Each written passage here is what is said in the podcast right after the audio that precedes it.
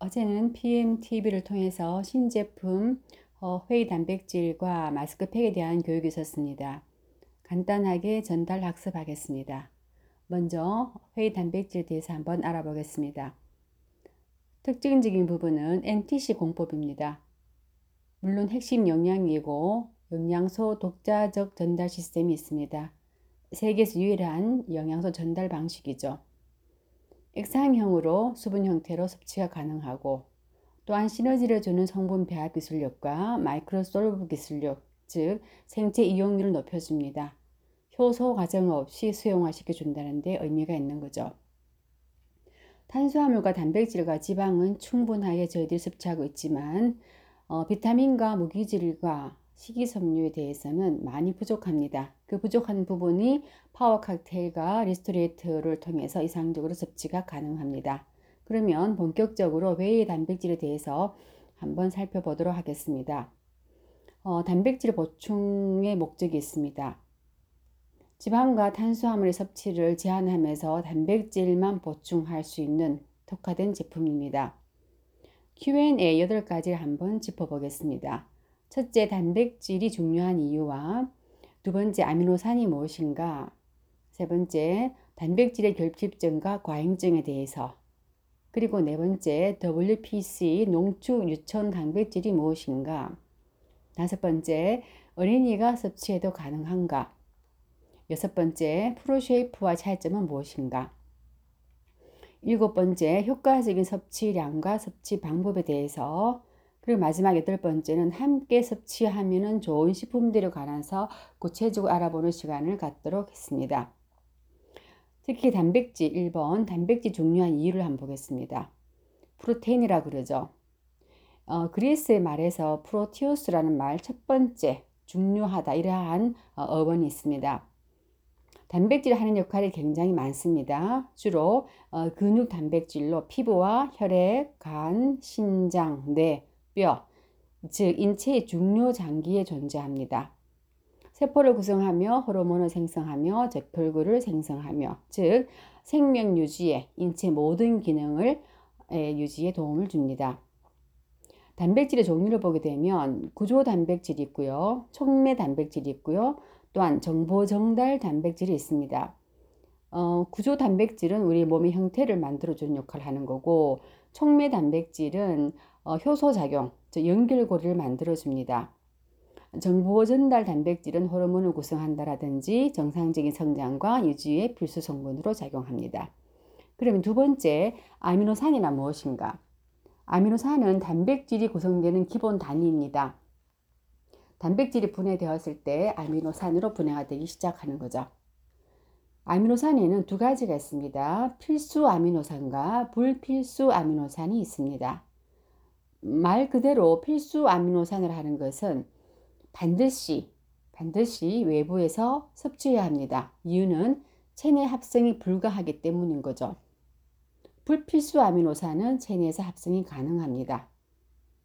필수 아미노산 중에서 BCAA 이런 말을 많이 들어보셨을 겁니다. BCAA는 원래 어떤 말인가 하면 Branched Chain Amino Acid 즉 분지쇠 아미노산이라고 합니다.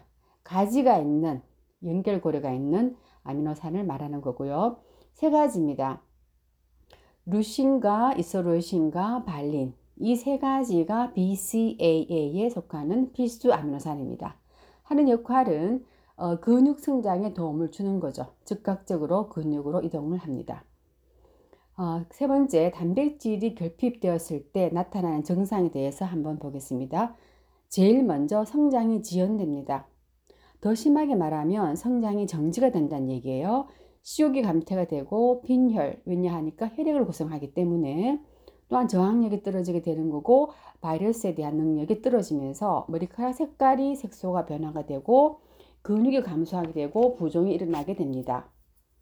어, 섭취량을 한번 보겠습니다. 과잉 부분은 열량으로 쉽게 말하자면 그 지방과 탄수화물이 에너지를 만들어 줘야 될 텐데 과잉의 단백질로 인해서 지방과 탄수화물이 연소가 되지 않는 겁니다. 그렇게 함으로 해서 체지방이 증가되고 비만이 발생하게 된다는 거죠. 즉 정량을 드시도록 권장합니다. 그러면 단백질 보충제 whey에 대해서 어, 단백질 종류가 두 가지가 있죠. 카제인 단백질도 있고 whey 단백질도 있습니다. 80% 정도는 카제인 단백질이고 나머지 20%가 whey 단백질입니다.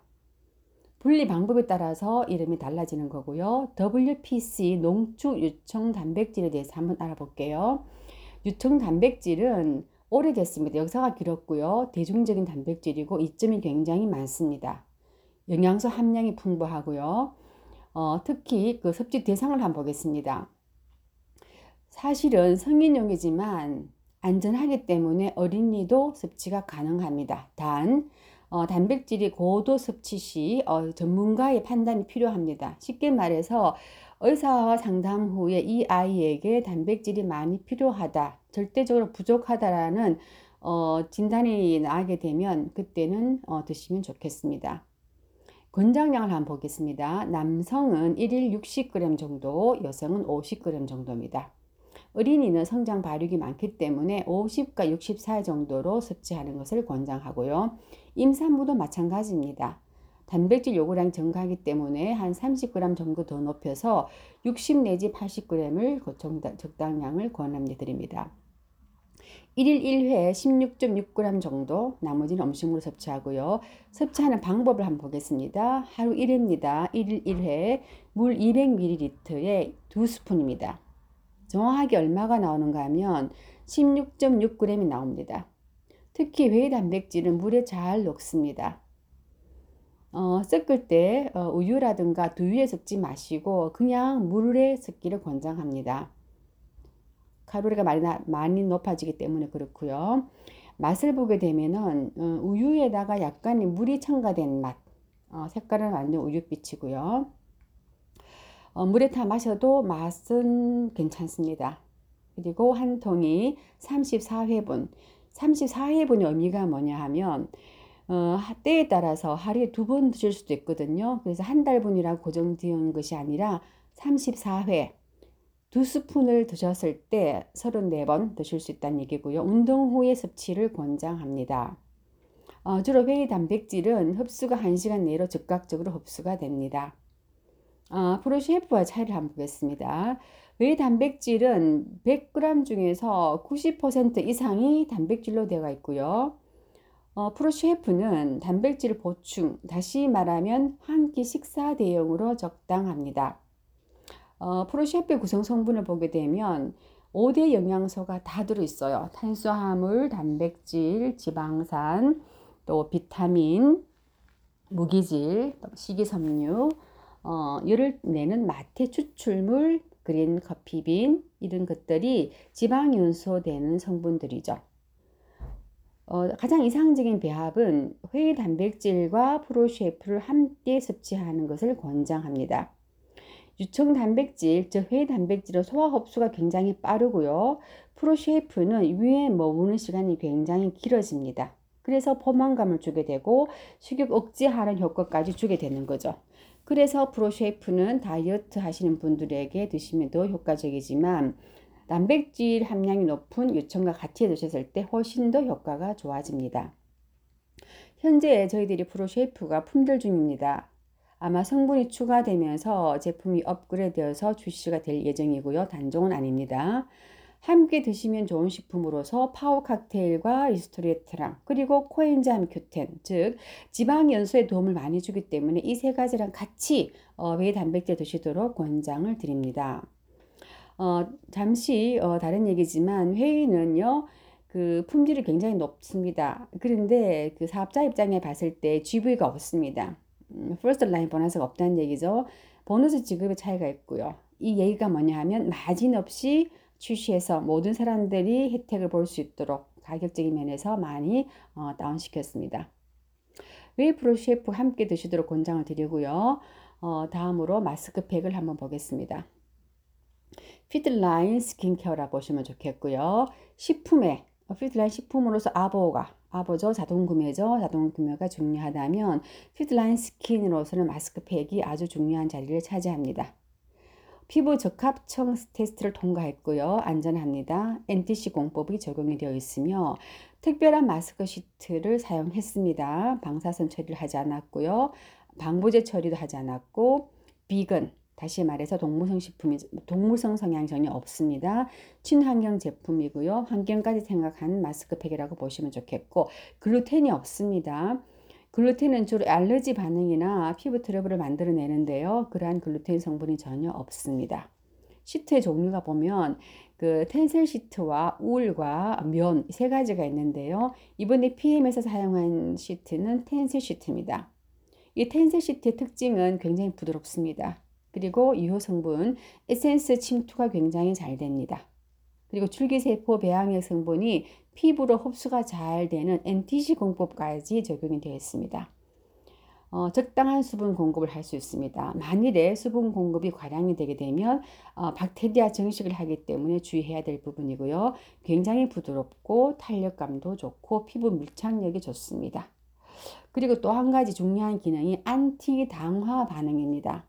당이란 성분이 그 진피에 있는 콜라겐이라든가 엘라스틴 단백질을 파괴시키죠. 수분감도 떨어뜨리게 되고 탄력도 떨어지게 만들어주게 되고 이러할 때 바이오플라보노이드 성분인 이소케르시틴이 당화 반응을 막아줍니다. 그래서 어, 탄력과 수분감을 좋게 해준다는 얘기입니다. 우리 피부는요 각질층과 표피층과 진피층이 있습니다. 각질이 굉장히 중요하죠. 외부로부터 오는 자외선이라든가 어, 미세먼지라든가 땀 이러한 부분들을 어, 처리를 시켜주게 됩니다. 그래서 건강한 피부를 위해서는 주 1회 각질 관리를 해주시게 되면 훨씬 더 폐기 효과를 극대화시킬 수 있습니다. 우리 표피는 세포를 재생하는 역할을 하는데요. 28일 주기로 바뀌게 됩니다. 그래서 이 NTC 공법으로 인해서 재생의 도움을 많이 받게 됩니다. 진피, 진짜 피부죠. 깊숙이 침투가 됩니다. 즉 다시 말해서 안티 당화 반응이 일어나는 곳인데요. 그 콜라겐과 엘라스틴 또 히아루론산의 당화를 방지하게 됩니다. 마스크팩의 특징을 보게 되면 두 가지가 있습니다. hydrating 마스크팩이 있고요. brightening 팩이 있습니다. 먼저 hydrating 시트 마스크팩입니다. 보습을 주는 팩이죠. 에델바이스 줄기 배양액에서 추출이 됐고요. 에델바이스는 이 성격상 아주 고산지대에 건조하고 추운 곳에서 서식하다 보니까 자생력이 굉장히 뛰어납니다. 이 얘기는 우리가 피부로 발랐을 때 피부 장벽을 튼튼하게 해주는 역할을 하게 되고요. 어, 수분감이 없는 피부에 건조한 피부에 굉장히 적합한 팩이라고 보시면 되겠습니다. 어, 히아루론산 크기가 어, 고분자와 중분자와 저분자의 크기로 되어 있기 때문에 피부층별로 보습 활동을 도와줍니다. 당연히 피부 당화 반응을 막아주면서 건강한 피부로 만들어준다는 얘기입니다. 한 가지 더 팩이 있죠. brightening 마스크 팩입니다. 연꽃 줄기세포 배양액입니다. 연꽃은 수중식물이에요. 수분 보유량이 굉장히 높습니다. 연꽃이 하는 역할은 진흙을 정화시키는 역할을 하게 되는 거고 어, 줄기세포 배양액을 통해서 피부가 굉장히 환한 느낌을 받습니다. 잡티 피부에 굉장히 효과적이겠죠. 특히 식물성 감초 어, 뿌리 추출물이 함유되어 있습니다. 잡티 개선에 효과적입니다. 굉장히 효과가 빠르고요. 어, 피부 순환 테스트를 해본 결과 온열 효과를 줍니다. 열감을 느껴지게 되고 피부를 활성화시켜주는 NTG 공법의 효과가 굉장히 크다고 볼 수 있습니다. 어, 시트를 자세히 보시게 되면 구분되어 있습니다. 시트와 앰플 사이에 이렇게 하는 이유가 미생물 번식을 방지하기 위해서입니다. 이 텐셀 시트는 굉장히 얇고 매끈하고 탄력이 굉장히 좋습니다. 에센스를 만나게 되면 탄력감이 더 증가되는 거죠. 어, 감초뿌리 추출물로 통해서 미백과 환한 효과, brightening 효과를 주게 됩니다.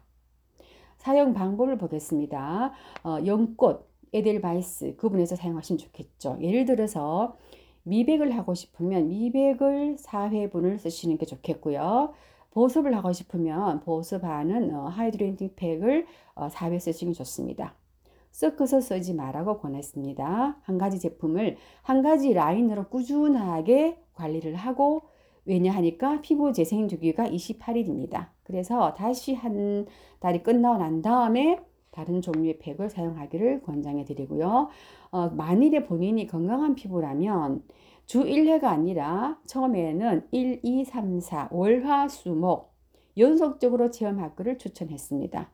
그리고 난 다음에 주 1회로 피부를 관리하게 되면 훨씬 더 어, 수분 집중력이라든가 톤업이 되는 효과를 볼 수가 있습니다. 즉 다시 말하면 어, 한 달에 두 박스가 건강한 피부일 때 권장할 수 있는 마스크팩의 양입니다. 특히 텐슬 마스크 시트는 아기용품, 즉 신생아 용품에 사용되는 저자극이기 때문에 피부에 전혀 무리를 주지 않습니다. 그리고 반드시 어, 시간을 지키셔야 됩니다. 15분. 왜냐하면 어, 15분 지났을 때 미생물이 번식하기 시작하기 때문이죠. 최고의 효과를 보기 위해서 반드시 시간을 지켜주시기를 권장드립니다. 어, NTC 공법으로 FitLine 스킨이 적용이 되었고요. 앰플의 양이 25ml입니다. 굉장히 많습니다. 사용 직전에 본인이 1분 정도 시트를 활성화시킵니다. 줄기세포 배양액과 시트 사이를 압력을 주어서 어, 어, 시트 속에 줄기세포 배양액이 다 흡수될 수 있도록 눕혀 놓습니다. 1분 정도 충분히 흡수가 되고 난 다음에 그 마스크팩의 모퉁이에 살짝 가위로 틈을 두어서 얼굴에 한번 펴 발라주시면 굉장히 좋습니다. 그러고 난 다음에 마스크팩을 붙여서 15분 동안 밀착, 영양소 전달을 하시는 게 좋은 방법이고요. 마무리로 지금 저희들이 품절되어 있지만 포에버 크림으로 마무리하게 되면 최고 효과를 어, 기대할 수가 있습니다. 이상 건강한 피부를 만들기 위해서 각질 관리와 미백과 보습을 번갈아 가면서 어, 한달 간격으로 4주 간격으로 사용했을 때 피부에는 드라마티컬한 결과를 볼 수가 있습니다. 이상입니다.